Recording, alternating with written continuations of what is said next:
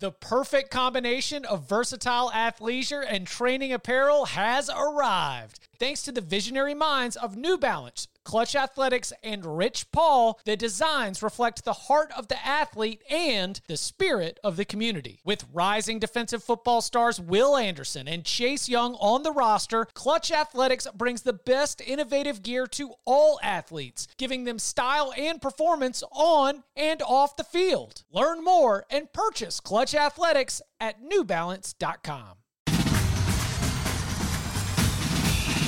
Welcome back to the Cover 3 podcast with your hosts, Chip Patterson, Tom Fornelli, Danny Kanell, and Bud Elliott.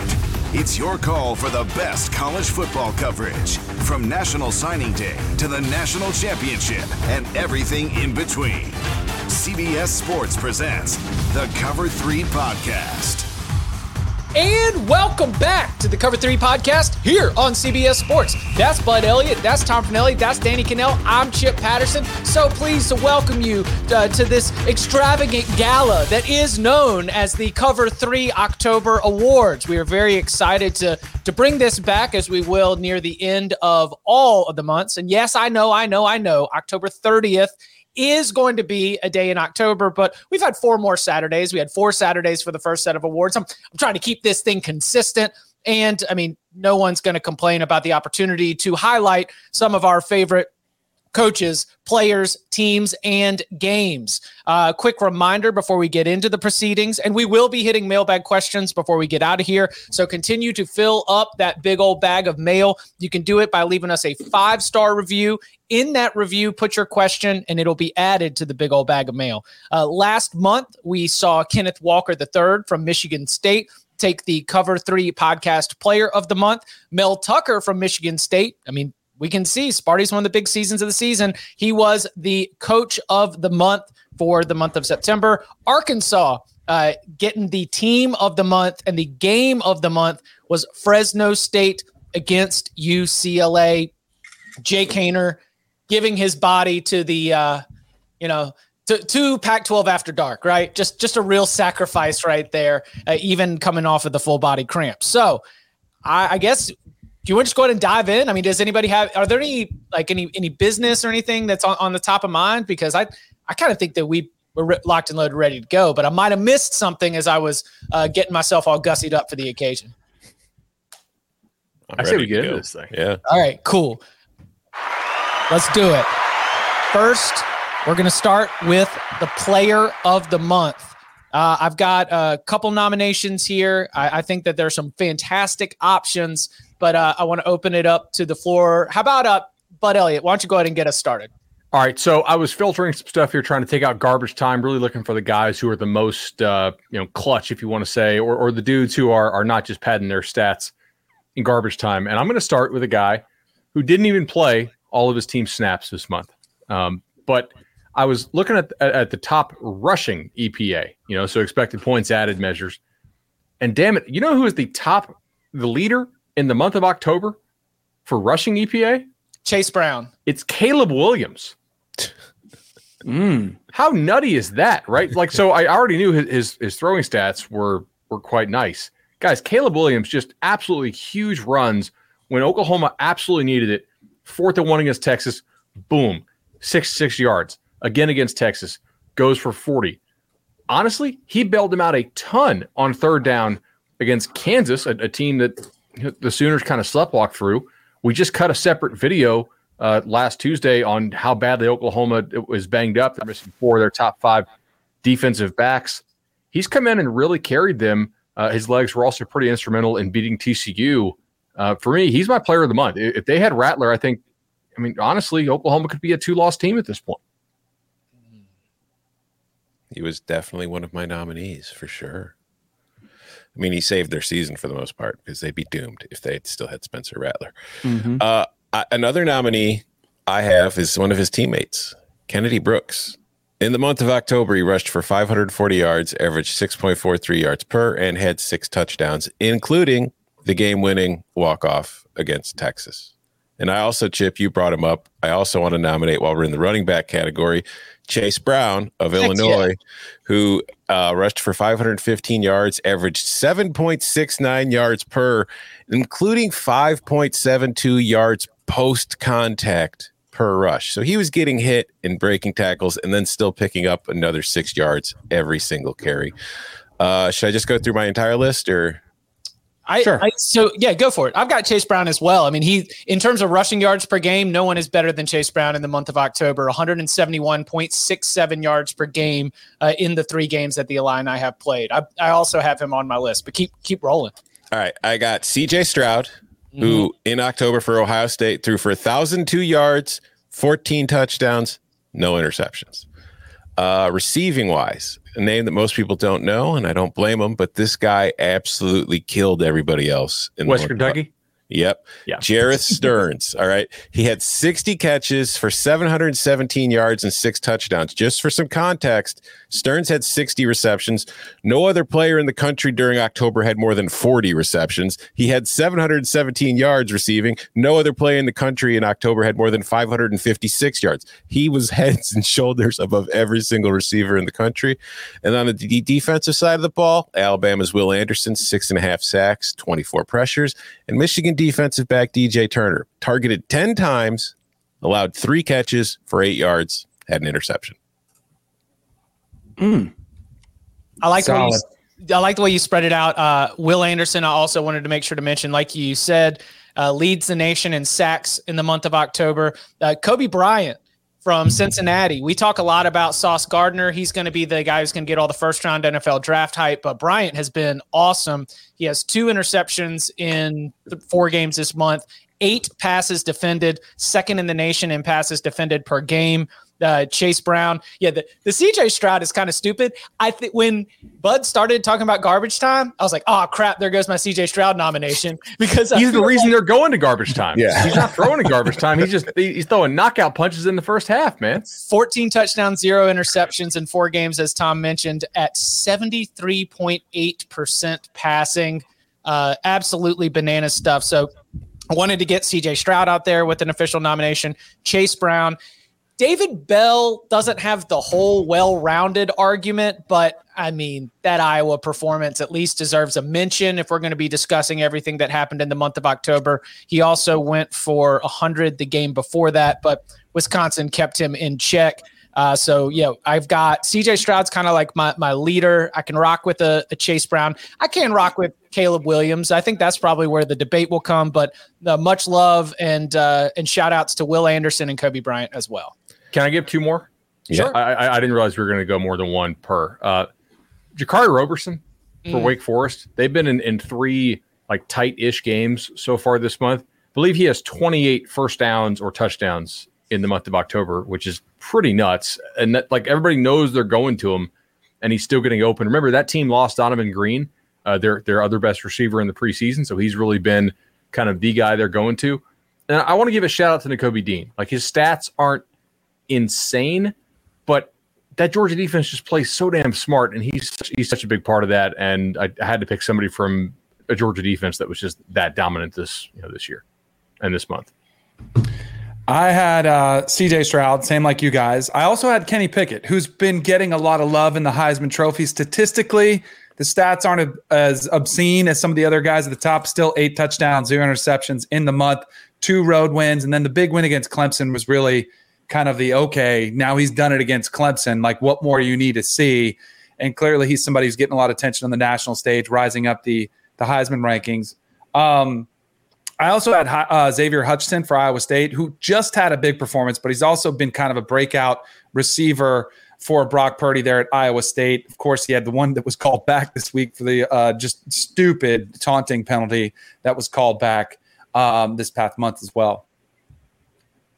So where are we It- landing? We uh, this is this is a group decision. I mean, the purpose. So it is- depends on where you want to go, I think, because like we've all said CJ Stroud, like he's up, but I do think there's a hesitation for me to award him in a month when the competition has not been stellar. That would be my one hesitation with crowning him as the player of the month. But I wouldn't push back that much if we all decided, hey, he's the guy. I mean, I, I think there are a lot of players, obviously, who are deserving of consideration. We've named a bunch of them. But I think the first name we said is the player of the month. I think Caleb? it's Caleb Williams. Yeah. I mean, just from the performance aspect, the narrative aspect, the podcast aspect of us being on Caleb Williams since the spring, I feel like how can he not be our player of the month for October? Now you're Also, talking. if, if he had played all the snaps, Tom and I were, by the way. That's Tom and I were Mhm. team Caleb Williams. if he had played all the snaps, are we even debating this? No. Oh, You know what I'm saying? yeah. And you know what, Tom? Great point. These are the Cover Three Podcast Awards. You know whose rules we bend to? No one but our own. Caleb Williams, congratulations. You are the Cover Three Player of the Month for October. All right, let's take it to the Coach of the Month. I've got three names. One I feel pretty passionate about. Uh, DK, why don't you go ahead and get us started? Oh, I got I got a coach I'm pretty passionate about. 3 and 0, undefeated in the month. So see, I like to have guys that have to deal with some adversity. How about Mike Norvell? What he has done. And don't laugh at me. Don't I'm laugh. you. But I'm after an 0 and 4 start, Yeah. people are throwing in the towel. One of the hardest things to do is to keep players invested, especially at a program like Florida State, where they could start feeling sorry for themselves. Oh, we thought we were going to be one thing, and now we're well short of it. To keep them around, keep them battling, to get three wins. And I know UMass isn't that impressive, but I'm telling you, after a two and four start, I think there's a chance they make a bowl. Uh, so I'm going to go Mike Norvell is my kind of out of the box coach of the month for the month of October. You know, Danny, I was debating to go team of the month or coach of the month here. Uh, so my most improved team in the month of October, my power ratings, I went back and pulled my power ratings from the end of October or end of September, is Colorado State. But there is no way in hell I'm going to give this award to them after what Addazio did uh, and, and totally botching that game. What, what a joke of a hire there. And Uh, this is Coach of the Month too. We're Right. Coach of the Month. Team of the Month So- is coming up next. I can't really give team of the month to Florida State when one of their wins is UMass and they had a bye week. But let's think about the makeup of this team. It's a team of mercenaries. They're all transfers. They didn't think they were going to be good this year, but they didn't think they were going to start 0 and 4. He has kept them together really well. So that he was actually tops on my list. The other guy I want to point out is several close wins this month. I think his in, in-game coaching and finding ways to coach around injuries and making the right decisions not you know folding your public pressure and just punting the ball away, giving away possessions. I'm going to give mine to Lane Kiffin. I think Lane Kiffin has done a really good job winning close games. Matt Corral's clearly banged up. They're losing offensive linemen. They got receivers down. You know, the defense is starting to show some warts, and they still keep winning. Tom. Uh, my coaches of the month, my nominations, I've got multiple. I've got Ryan Day, even though the competition wasn't at its most fearsome, they had that early loss to Oregon. They bounced back. There were people calling for saying, you know, oh, CJ Stroud shouldn't be the quarterback, blah, blah, blah. Stuck to his guns, got the season turned around. They're cruising. They look like the best team in the Big Ten by far. And CJ Stroud, we just nominated him for player of the month. Good thing he didn't bench him. Uh, another coach, Thomas Hammock at Northern Illinois. The Huskies are at 4 0 in the MAC. They have a two game lead on everybody else in the West. Nobody had high expectations for them coming into the season. He's in his third year there. It's like you kind of almost forgot he was there, but he's, you know, Northern Illinois hasn't done much of anything the last couple years. They come into this season, they're playing very well. And then another one, the guy, if you can get UTEP to bowl eligibility in October, you deserve to be nominated for Coach of the Month, Dana Dimel. God.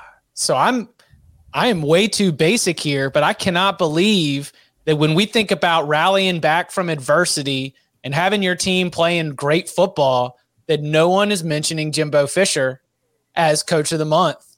I think the hmm. Alabama win and the quality of play that we've seen from Texas A&M since the Alabama win certainly suggests that there has been something that has occurred within that building, locker room, coaching staff, and more that it absolutely deserves some recognition. On a on a similar note, uh, though I said I'm not as passionate about this one, Brian Kelly.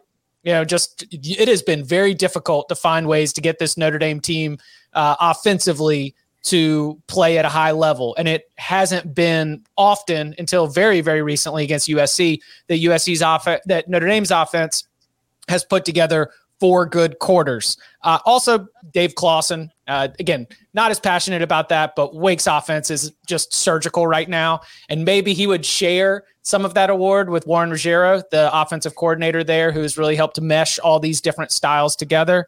But uh, man, I where, where do we want to? I would say Jimbo Fisher's the one I, I, would fight for for consideration among some of the names that have already been mentioned, the very good ones. I will fight to remove Brian Kelly from the list. Lost at home to Cincinnati. Can't win Coach of the Month in the, in the month you lost at home to Cincinnati. Yeah, totally fair. All right, so good, good, goodbye. I'm, I'm cool with that. Get out of here. These here, Brian Kelly. Like, like, yeah. like they, they've all really had had extremely nice months. So who's? I mean, who's going to win it? Who's going to tiebreak this?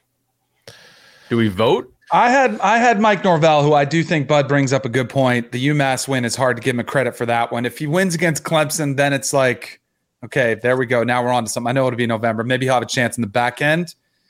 I'm torn because my team of the month is coached by Bud's coach of the month and Lane Kiffin. So I but I would sign off on Lane Kiffin easily for what he's done. But I also don't have a problem with Jimbo. So you guys can fight it out between those two. Uh, yeah. Okay. So we've narrowed it to to Lane and Jimbo. Uh, D, DK has has pulled it away. We've got a uh, so Bud. You, are obviously Lane, right? That would be your vote. Yeah, I, I would say so. Okay. My vote's Jimbo. You know what? Uh, yeah, go, Jimbo go beat Al- I'll, I'll vote Jimbo. Sure. Jimbo yeah, beat Alabama. Yeah, Jimbo beat Alabama with his backup with his backup QB. yes. Yeah. Okay, so all on board. There we go. And they looked terrible with him like a couple games before. Mm-hmm. Congratulations to Jimbo Fisher, our cover three coach of the month for October. All right, let's turn it to our team of the month. Tom, uh, why don't you go ahead and get us started with your with your nominations? Well, as is kind of going to be the case, there's some crossover here. Uh, my first team of the month nominee will be Northern Illinois, a team that came into the 2021 season with a win total posted by the books of four. It won four games in October alone. It started. It's it's you know four zero oh in the MAC.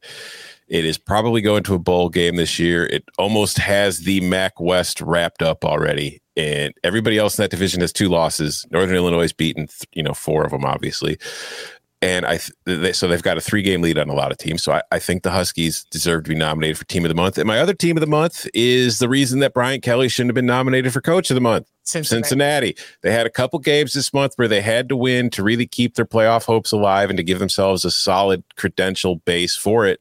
And they did it. I mean, they went on the road and they beat Notre Dame in South Bend. So that's like a huge win to me, even though Notre Dame might not be the team that we've seen make the playoff the last few years. It's still a one loss team that is still in contention for a playoff spot, and its only loss is at home, Cincinnati.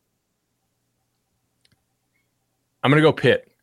Um, mm. In the month of October, Pitt, they were only a week or two removed from Western Michigan beating them, which was pretty embarrassing. Although, you know, I, I understand somewhat fluky. They go at Georgia Tech. That's not a good Georgia Tech team, but it's a it's a decent team, right? They're like we all agree, like a top 50 team, top half team in college football. They go on the road and win by 31. That's a Georgia Tech team that's favored against Virginia Tech and might put an end to the Justin Fuente era, in like in case it's not already done. Yeah, and then they go on the road again, 28-7 at the Hokies. Then they beat Clemson 27-17. This, this is kind of a, a leave no doubt month for Pitt. Narduzzi is letting the offense cook. The defense continues to play really well. Like this is one of the best months I think anybody had in the sport. I had two. I had Ole Miss. I mentioned that before for what they did after, but they lost to Alabama in the month of October. So that one that yeah. kind of gives me a little bit of pause. Um, I had Michigan, a team that we've looked at for a long time, and I would say like the winner for the month of October should be whoever wins this weekend between Michigan and Michigan State because both of them have had really impressive wins. I'll give Michigan the slight edge over winning in Lincoln. Pretty dominant fashion against Wisconsin. That was like that kind of hurdle they had to get over after getting run through by them the last couple times they've met up. I think Michigan is is probably the team I would lean to over the two in that state. Can I give two shout outs to, to programs that won't win? Was one of them UTSA? Because I want to make that an official nomination. No. Okay. That, that that team could win. UNLV and Vanderbilt. Okay. Now they're they're not getting the wins here, which although I think you, Vandy's UConn win did come, and, and obviously like we have the tie to Barton here, but like Vandy is playing better football, like considerably better football this month, even like relative to opponent than they were in September. September was, you know, not not great. I, I know they had the win at Colorado State, whatever. Uh, also, UNLV is like playing some teams kind of tough. They're not getting the wins, but like they're not getting blown out. So I'm, I'm seeing like actual improvement from those teams, even though I, I can't vote for them because they're not really getting any wins. Fun fun stat for UNLV: they are 0 and 7, and they have led in six of their seven games. They have led at halftime of four of them. Yeah, I don't know what to make of that because Arroyo is still looking for his first career win. He's 0 and 13 mm-hmm. overall, but like both of you have mentioned, these last couple weeks they've been right there. So do you penalize him for blowing it, or do you look at it and you say uh, lose small, uh, lose big, lose small, win small, win big, and that they're just on the journey right now? What you do well, is you live bet their opponents. I, I, mean, uh, Arroyo is probably on the list for the worst coaching decision of the month, though. That field goal he kicked when, when mm-hmm. they were mm-hmm. tied 20 on, on fourth and one from the 23. Like, what, what do you have to lose? Chip, do you remember our fade UNLV principal? Yeah, because it was fade Justin Herbert's offensive coordinator. Exactly. we saw Justin Herbert take off in the NFL, and we saw that the old Oregon offensive coordinator was a head coach. We're like, well, we're going to do that. Mm-hmm. like the decision making, the evaluation, the decision making. Uh, not here for it. So UTSA was the one that I, I definitely wanted to throw in. It has not been mentioned yet. So with my other nominations, I will throw support behind Cincinnati and Pitt. The Ole Miss loss to um, the Ole Miss loss to Alabama makes it difficult for me to get all the way behind Ole Miss. But the great points are the way that this team has overcome injuries. Uh, you had the crazy game against Arkansas, the insane game against Tennessee, and then kind of take care of business. But the nature of that Alabama game when it was 28 to nothing at half, that kind of has me pedaling back a little bit. So wanted to add UTSA to the conversation. And I will also throw my support behind Cincinnati and Pitt. Now we got to make a decision. I am pounding the table for Northern Illinois. Ooh. Ooh. I'll pound the table for Pitt. Pitt. oh, there we go. Okay. I'll pound the table for Pitt. I mean, is your team, Bud? How you uh, do you think that that's the the one that stands Look, out among this group? I just think about the NIU thing, and I think they're doing a tremendous. Like, it's great that they're getting there, but they've basically just been lucky in four coin flips right? Wow. They have a one point win. wow. They have a one point win, another one score win, a two point win, and another one score win. Like Pitt they could easily they could the easily be zero oh and four this month. Pitt sits atop the Coastal Division with a Heisman Trophy candidate and a win against Clemson. Like, think about that statement if we would have said that at the beginning of the year. Right. I will say, I bet Clemson. I bet NIU on the money line last week and was happy to cash. And I have dropped their power rating from the end of September to the end of October. I think they've gotten a little bit worse, despite the fact that they're that they're four and zero oh in the month. I, I, don't think they're they're not showing improvement on how they play. I think they just can get lucky. But man, that's so got to be marginal, team, right? Team of the that's month for beating three a little teams. bit. Congratulations! Like, like, a field goal worse. Yeah. Wow. Wow. Field goals, field goals significant. I just, it's so funny looking at all the ratings of the MAC teams as they just slowly inch above and below each other. well, no also last year, movements. Chip last year with the Mac, all those priors, we, we, we, didn't really have anything. They only played each other, and it was mm-hmm. just so funky. No, I'm fine with Pitt if you guys want to win Pitt. I'm just pounding the table. No, I, I like the way that Danny put it. At the beginning of the season, if you say that at the end of the month of October, Pitt is sitting first place in the ACC Coastal with the Heisman Trophy contending quarterback and a win over Clemson – that you're like what a, what how? And you got to put it all together. So hats off. This is a kenny pickett podcast and congratulations to pitt. You are the cover three podcast team of the month for october. I i do want to just um, again pitt congratulations but why didn't pitt win the team of the month in september? Because they lost to western michigan. Yeah who's two and two in the mac Western Michigan. Who's 4 0 in the MAC? Northern hey, Illinois. Pound hey, Kanye, the table. Kanye, the award's already been given out. Sit no, down. I'm, just, listen, I'm a letter finish, but I'm just saying. Can we can we talk about one team that did not come up in top player, top coach, or in uh in in, in top uh well, I guess Who? that's all player coach team. SMU? Virginia.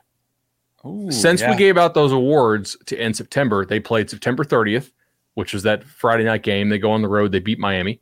Then they beat Louisville on the road. Then they smoked Duke 48 nothing, and they also beat Georgia Tech. Like Hmm. this team has been getting a whole lot better. Uh, you know, their their offense is just absolutely incredible what they're doing. Broncos just totally like let's screw it, let's chuck it deep, and it, it's it's working over and over again. I, I just I wanted to give those guys a shout out. Like individually, they're not standing out enough to win any of these awards, but collectively, there's something good going on there. There is uh, potentially there, there is a mailbag question. I don't know if we're going to get to it today, but uh, I made a call for non Big Ten questions from the listeners because Big Ten fans have just been uh, really leading the way, uh, and we did get some we did get some Virginia fans showing up. So uh, in a very soon in a mailbag episode, uh, perhaps a little bit later on, um, we will we will discuss that very topic. Yeah, the team of the month nominations uh, last month we were really hovering around, you know, your Arkansas, your Penn State, the teams that had really cashed in with those uh, big non-con wins. Uh, all right, now speaking of those those big games, what about the Cover Three podcast game of the month or the month of October? I mean, there's only one. To, I, okay, no, wait. There's There two. are- I think there's. I think there's I, two. I have four. Okay, yeah, Dana, you I, get had four I have to get but- some of these. I have to get some of these off because there are some honorable mentions that we have to get to. right. As ugly as Penn State Illinois was, it's, it deserves to be a- an honorable mention for nine overtimes, setting a historical mark there. Army Navy was, inc- or not Army Navy, Army versus Wake Forest was an incredibly fun game, but I can't go there with 70 points. The game was closer than that, but there was little defense played. The two I think you guys are all getting to are the SEC matchups that we took place.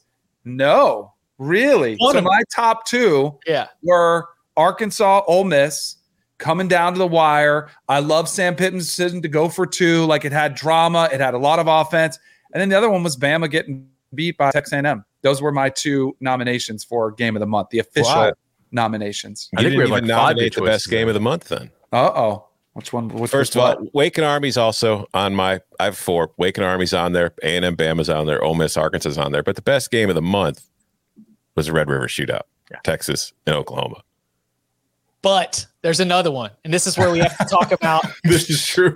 the Although I, cover- I, I'm sorry. Go ahead. But This is where we got to talk about the cover three angle to this, because there was a game that involved golf balls, mustard bottles, and He's going to run it. and an instant reaction during the instant reaction podcast. As you know, I'm I'm, I'm trying to keep clean streams here. Got got a lot of you know Dino drop ready at, at any moment. I didn't have the game. I needed Bud and Tom to narrate Joe Milton's decision making in the final moments of Ole Miss and Tennessee. My my two were Red River Shootout and Ole Miss Tennessee. Though Texas A&M Alabama, uh, without a doubt, uh, needs to be mentioned, and uh, Wake Forest Army needs to be mentioned. The I loved the Ole Miss Arkansas game as well, but when I needed to start drawing lines, it was like I believe the best game because that was one of the best additions of that rivalry between Texas and Oklahoma that we've had in a long time. And then there's also just Ole Miss Tennessee hit a little bit close to home. So I can I can go with the Homer cover three influence pick or what I think was actually the best game. I, I'm I I think that's a group decision that we need to make together. Ole Miss Tennessee. Wow, Man, the game wasn't. Do you think it was that great of a game? No, It, it had everything though. it did have everything. but it had the stuff that wouldn't happen in the NFL. Like, Mhm.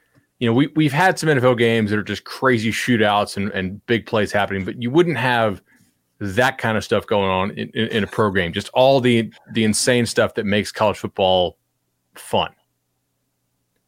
Lane also returning to Knoxville as Yeah. like the layer that sort of like set the base for all of this. It wasn't the best game, but it was maybe like the game of the month. yeah, I, am I'm, I'm actually ashamed of myself for not nominating it. So yeah, no, you're right. That was the game of the month.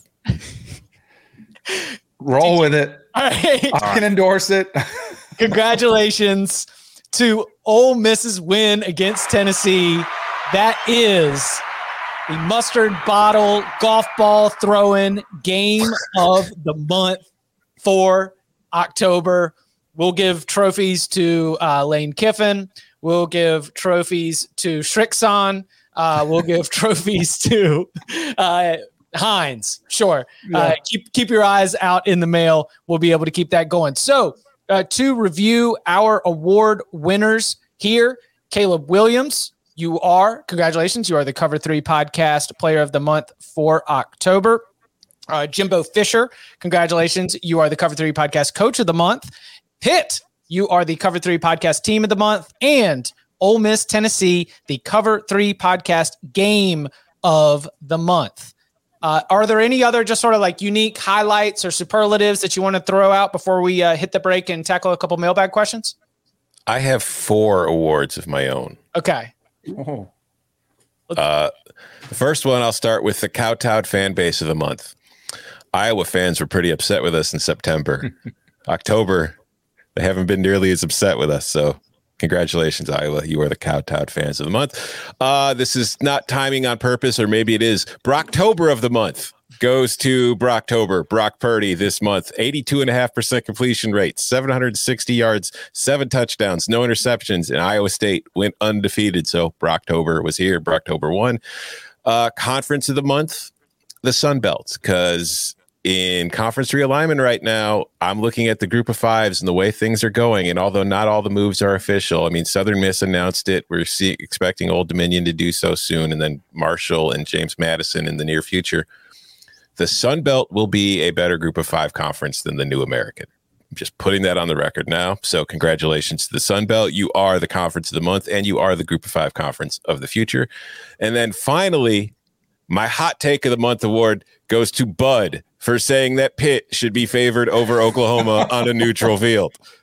Congratulations, but Right are you now. saying our team of the month would not like right now? Yeah, they, I, I I think they would I, I, stand by that. Now, in two weeks, if they get those dudes back, I'm gonna pick Oklahoma. But like right was, now, it's just I, such a great, yeah. great qualifier. Like it is the fine print of. I said tape. right now like four times in the clip Jordan cut. I was listening to the show while driving yesterday, and I literally nearly I was like, "What the hell did he just say?" All right, let's let's do a well, live power rankings poll. If it, it was, Tom, what would you make the line neutral field if they played today? Oklahoma by three even with all like four DBs yeah, out? No, Pitt's one dimensional on offense. Oh, it's a good dimension though. It is, but I mean, I don't see Pitt stopping Oklahoma. Mm. I think they would get like a stop or or two, and I'm not sure Oklahoma gets gets many. I'm going to give an award to the uh, short turnaround bounce back player of the month, Chase Brice. Terrible against Louisiana Lafayette.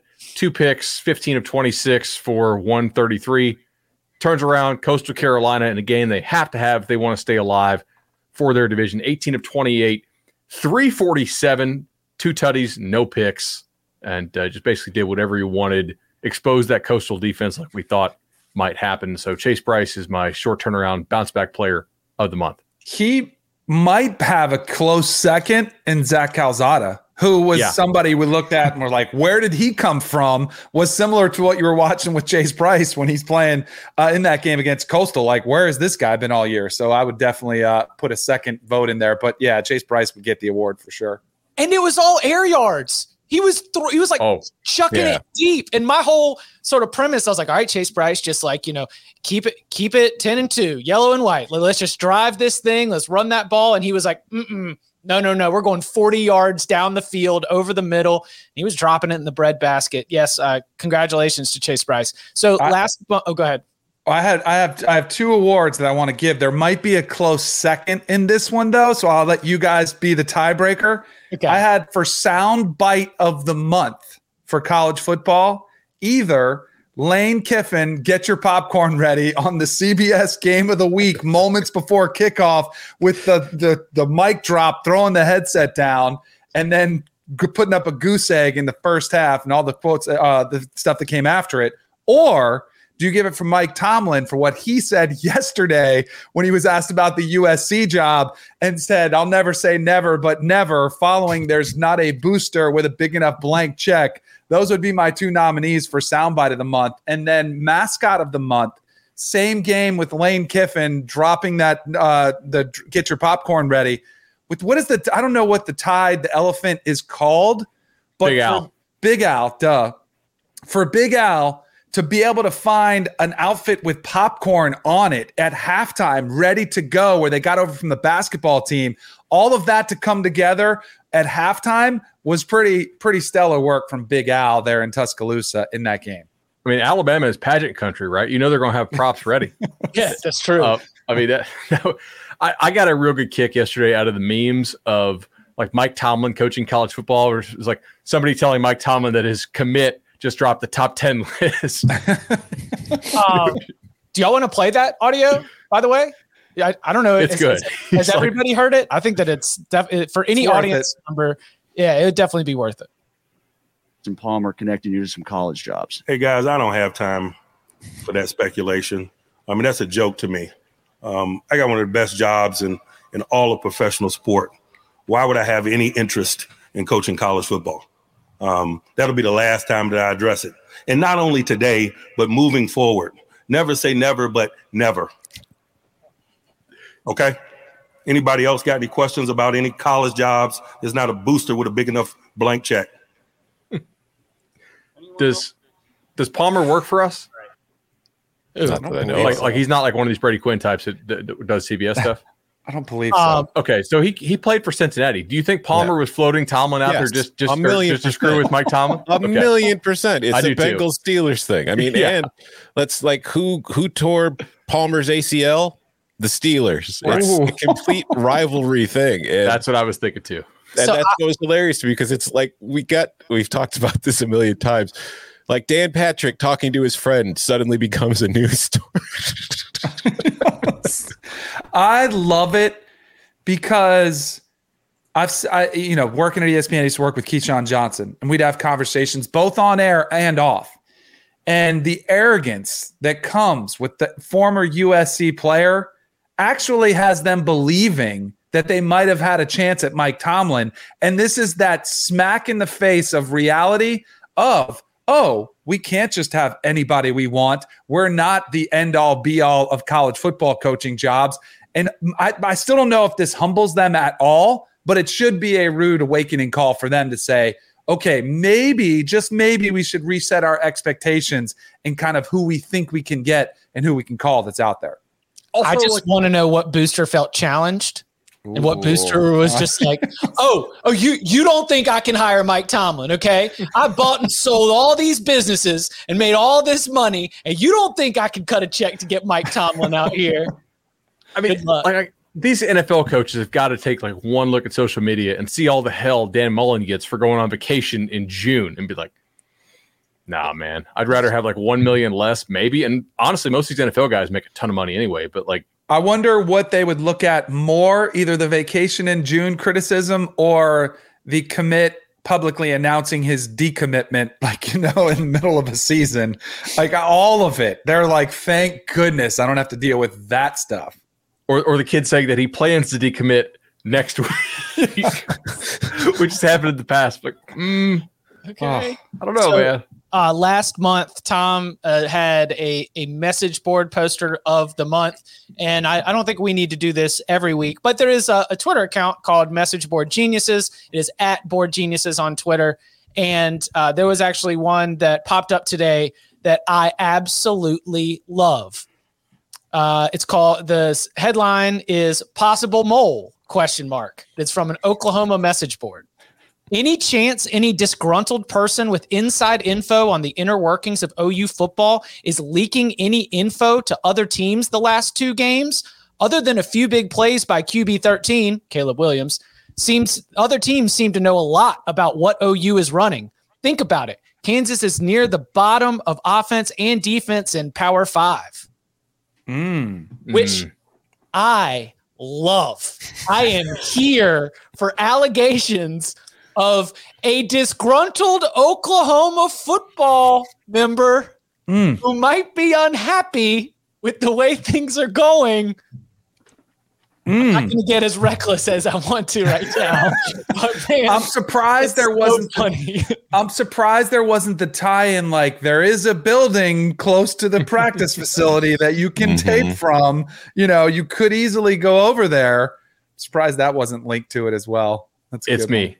I, I'm I'm the league. I, I I read the depth chart and then I podcast about it, and I'm like, hmm, they're missing four of their five defensive backs, and they're trying to learn coverage stuff, and then all of a sudden, shout out to Kansas by the way for breaking out the single wing and be like, all right, you young DBs, you're worried about this pass coverage stuff. How are your run fits? Let's let's see how y'all handle the single wing. Like Len- Lance Leipold, nice job there. That was I mean I didn't get the dub, but that was that was neat. That that really befuddled Oklahoma for yeah. like, is that the game you want to break it out? Like obviously you want to be Oklahoma, but you, if you break that out against somebody else, maybe you can get a conference win with that. I don't know if you, if you got the element of surprise. Now that's kind Oh. of gone, but Mm, I think that you just set it up. You're you're making sure to get those reps in for uh, the Sunflower Series. Kansas State, Kansas. Everybody's running the ball. is that what it's called? Isn't it the Sunflower Series? Uh, the sunflower game or whatever. Sunflower yeah. Sunflower showdown, something. I don't. Let me check. Certainly not the shootout in today's day and age. No, we can't have that. Okay. Coming up on the other side, we open up the big old bag of mail. Your questions, our answers. Next. Robert Half research indicates 9 out of 10 hiring managers are having difficulty hiring. If you have open roles, chances are you're feeling this too. That's why you need Robert Half. Our specialized recruiting professionals engage with our proprietary AI to connect businesses of all sizes with highly skilled talent in finance and accounting, technology, marketing and creative, legal, and administrative and customer support. At Robert Half, we know talent. Visit RobertHalf.com today. You can now relive the best moments of the UEFA Champions League 24 7. The UEFA Champions League channel is a new 24 hour streaming channel serving non stop goals, highlights, and full match replays from the world's most prestigious club competition. Reminisce on your favorite moments, legendary players, and brilliant goals with the UEFA Champions League channel streaming around the clock on Pluto TV and the CBS Sports app.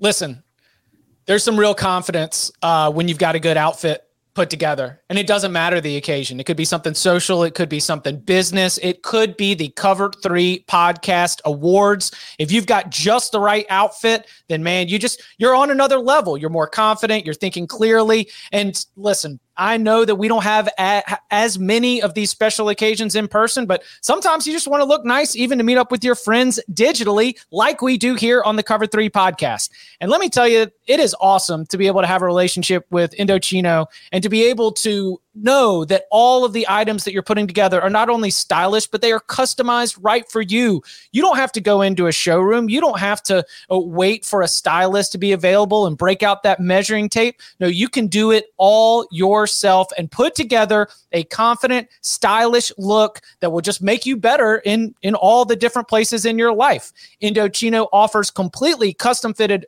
suits, shirts, casual wear at surprisingly low prices. Every piece is made to your exact measurements and you can customize every single detail. Choose everything about your suit from the fabric, lapel, monogram, and statement linings, and you can create a suit that fits you and your style perfectly. And the best part, Indochino suits start at just $399 with all of those customizations included. Now, if you do want to go in and you know get your hands on stuff, Indochino is now open at select Nordstrom stores, giving you that as a great way to get fitted, personalized clothing. You can find your nearest location at Indochino.com. But if you just want to do this from the comfort of your own home, well, you can do that as well. Go to Indochino.com and right now you can get $50 off any purchase of $399 or more by using the promo code COVER3 at checkout. C O V E R number three at checkout. Again, that is $50 off a purchase of $399 or more at Indochino.com. I N D O C H I N O.com. Use promo code COVER3 at checkout. All right, into the big old bag of mail because uh, it did get mentioned earlier. I, I will at least pay it off for Scotty or Scott as he signs. Uh, Scott asks, Love the pod, and I've been listening for a couple years now. I have a non Big Ten mailbag question. What does UVA's record have to be for Brennan Armstrong to get serious Heisman consideration? And how do you think Virginia will finish out the season? Go Hoos. Now, Brennan Armstrong does, he is one of the most prolific passers in the entire country. I mean, the man is averaging over 400 yards per game. He's got 23 touchdowns to six interceptions. I, he throws the ball 46.5 times per game. I mean, the passing attack is Virginia's offense. It's very, very fun. And he is a part of it's a loaded slate that we'll get into for the locks tomorrow. But Virginia BYU is a sneaky, very awesome game as uh, we've got the Bronco Bowl, Bronco homecoming for Mendenhall, and a lot of those assistants as well. So uh, I guess I pose the question to the group: What does Virginia's record have to be? Uh, what do they need? What kind of finish do they need for Brennan Armstrong to sneak up into that Kenny Pickett world of Heisman consideration? Next three games are huge. Like you mentioned, they play BYU on the road this week. BYU is ranked. After that, it's Notre Dame at home, and then they're on the road for Pitt. And if Pitt is still like a one-loss team that's competing for the ACC title and a playoff berth, if Virginia rolls through that section and wins like two of those three games or whatever, or Brennan Armstrong just plays really well, then he's probably going to start getting some Heisman consideration because, like you mentioned, he's throwing for what 400 and two. two and a half yards per game, which is second most in the country behind Bailey Zappe at Western Kentucky. So the overall yardage numbers are there. He's only got 23 passing touchdowns, which I think I think when it comes to a lot of the Heisman electorate, they tend to look at the more traditional stats like yards, touchdowns. So the yards are there. I don't think he has quite the touchdowns yet. And I also think that, like, as good as he's been, if you look at passer efficiency, he's 31st in the country. So he's simply been good. He hasn't been great. But I think that, again, if Virginia keeps winning those games and he plays well in them, he's going to, I don't think he's going to win the Heisman no matter what he does, but I think he could definitely start picking up some votes. Danny's muted. Um, I'll, I'll wait a second. So I, think that Tom is exactly right on this, but I, am going to go a little further. I think they have to actually win all three games if he actually has a real shot to win the Heisman. If you go to our Cover Three uh, YouTube page, we actually did a video on this. I cut it from one of those mailbags of how can teams that are not in the national title race still win the Heisman. There's a couple examples, right? Robert Griffin uh, at Baylor, they were not seriously in the title race late. Tim Tebow, Florida, 2007. That team ended up losing, I think, four games if you count the one they lost to Michigan in the bowl game. Uh, but they they still had a signature Heisman moment for for RG three it was dunking on Baylor. Uh, for Tebow, I think it was actually in a losing effort at LSU. That was the cell phone game, right? Uh, where, where LSU fans and then Jacob Hester ends up winning that game, if not in overtime, pretty late for, for Florida there. You have to put up just absolute video game numbers, which he's doing as far as like yards per attempt and, and total yards. The touchdowns aren't there. But to answer the question, he's going to have to go undefeated to have any type of shot at this, and it's also going to need quite a bit of chaos. But this is such a fun offense, and they do not run the ball well at all. So it is entirely on his arm. I was saying before, I think he has to win out, same. And I think he kind of needs the help, the head to head against Kenny Pickett, but I think he also would need Pitt to lose this weekend and then have Virginia win out, being an ACC championship game, have a massive performance in that game on national stage. Like you need national stages to resonate with the voters you know, all 900 of them. Um, and then I'm always curious, like, oh, how'd you do in your losses? Like, and that's one thing I think Kenny Pickett threw six touchdowns in their loss. It wasn't his fault. Brennan Armstrong threw for 554 when they lost to North Carolina, which is insanity.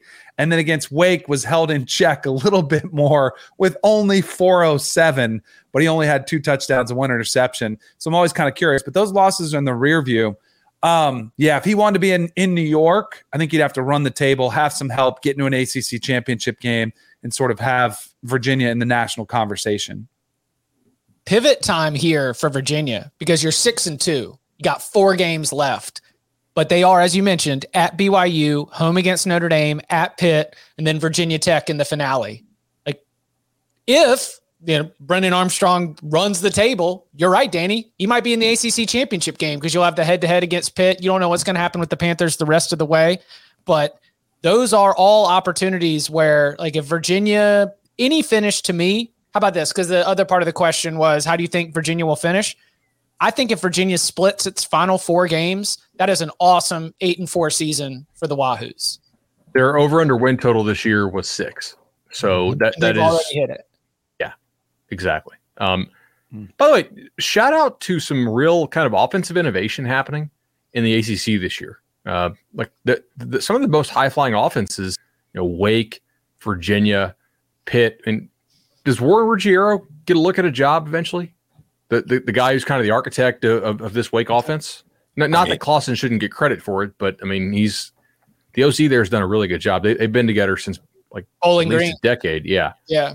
I would Um, I would think that maybe like you know a, a G five team, whether it's a Sun Belt or something, would probably be looking at him. Yeah, There are four MAC jobs that could be open, right? yeah. If, if there's any, like, if you want to look for someone there, that could be, uh, that could be a candidate. All right. How- let's, How Virginia would it be though if like the Cavs if they beat BYU, Notre Dame, and Pitt, and then lose to Virginia Tech? Like, would- would Virginia. Would Yes. Virginia fans Extremely take that? ACC. Yeah, would you like take that nine and three season where you get those huge wins and then you lose to Tech like with an interim coach at that point? but that interim coach then on the momentum ends up getting promoted and you don't go hire someone else. So therefore you've got Virginia Tech in a spot where you can win in the next three to five years. Playing I the long game. that out there.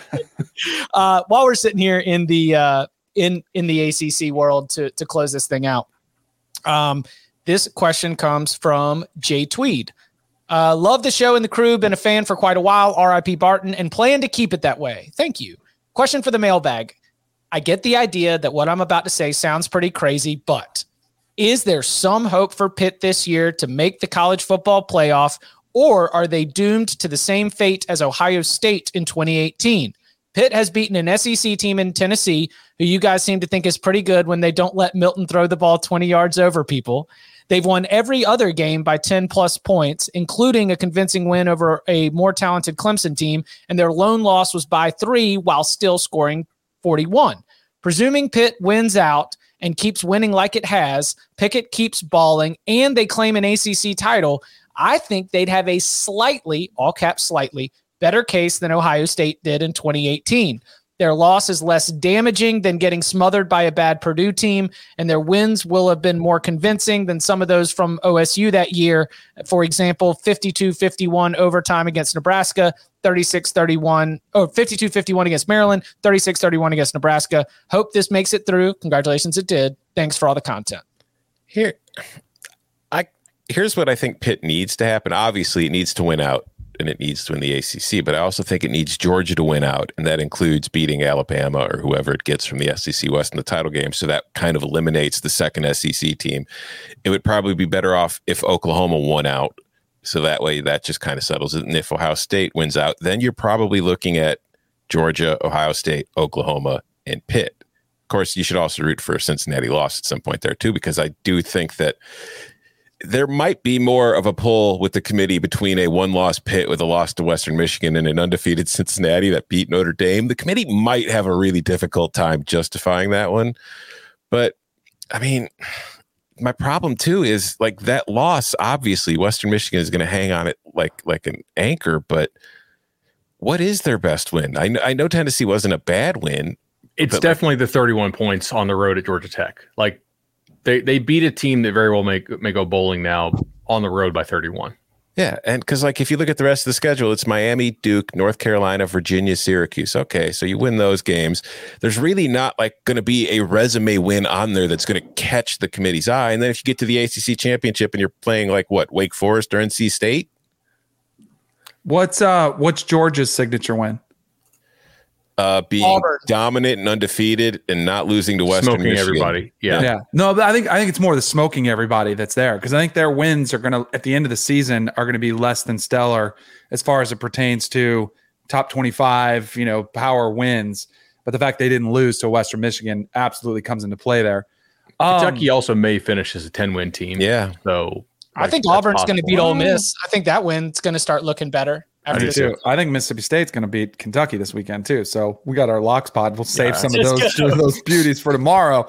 But I still think a one loss Power Five Pitt is in. I think everything that would happen would. I mean, we're assuming a lot. Um, I think they would be in. I would pound the table for them too if they did. I think the ACC has been bashed early and often this season, but just because some of the brands aren't there, some of the teams like a Virginia are better than we thought they were. Pitt's way better than we thought they were. Uh, I'm not saying it's the, one of the top conferences in the country, but I still think it's a Power Five conference where a one-loss conference champ would get in. And I don't. I think there's one thing you can't get blown out. I think you can lose close.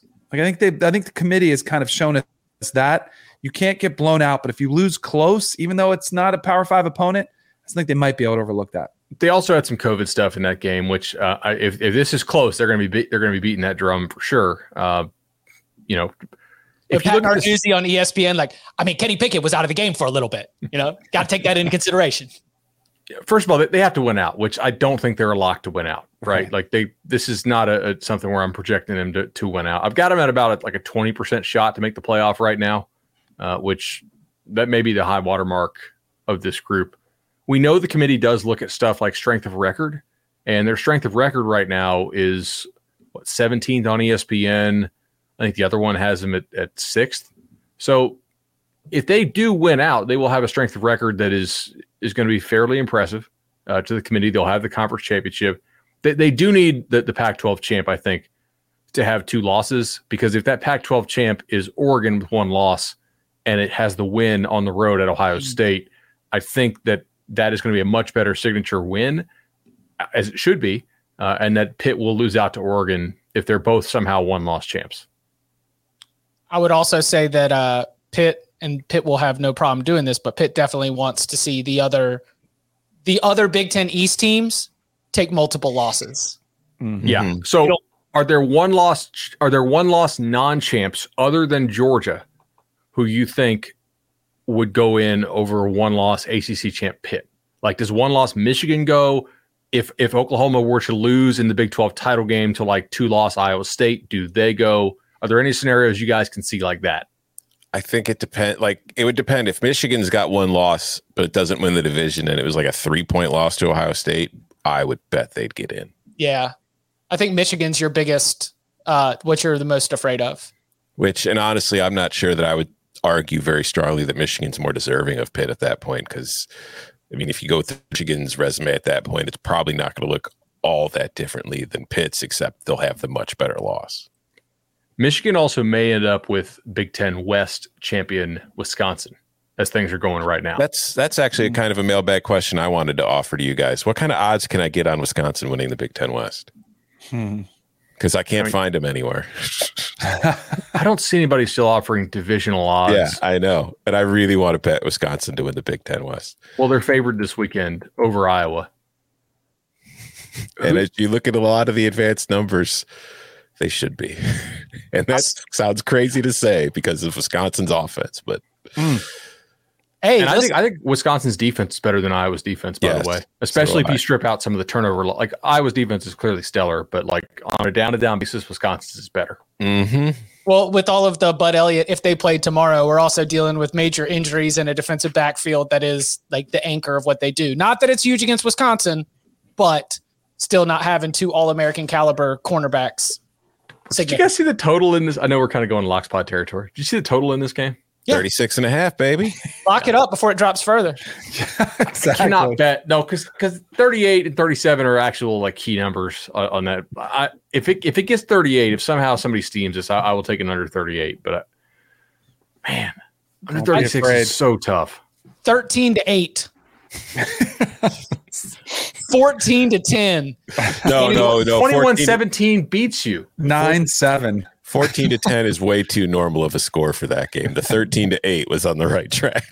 19 to 12. This is kind of like a power five sicko mode game. Yes. I know. I'm excited. I, it's just listen, that's a tease. The slate this weekend is phenomenal. I've, I've already scanned the entire board, and my first draft has, I think, 20 thoughts that I need to pare down, including maybe just stacking up Rutgers first quarter, first half, full game unders. Okay. I don't know. And just, just, just on the board, just a thought right now.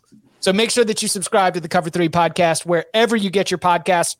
It is a live show that we offer that you can join it on youtube.com slash cover three. So make sure you subscribe to the YouTube channel, smash that bell for the notifications so that you not only know when a new video gets posted, but also when we go live so that you can be a part of the fun, including uh, getting to hop in the chat, which has become a community unto itself.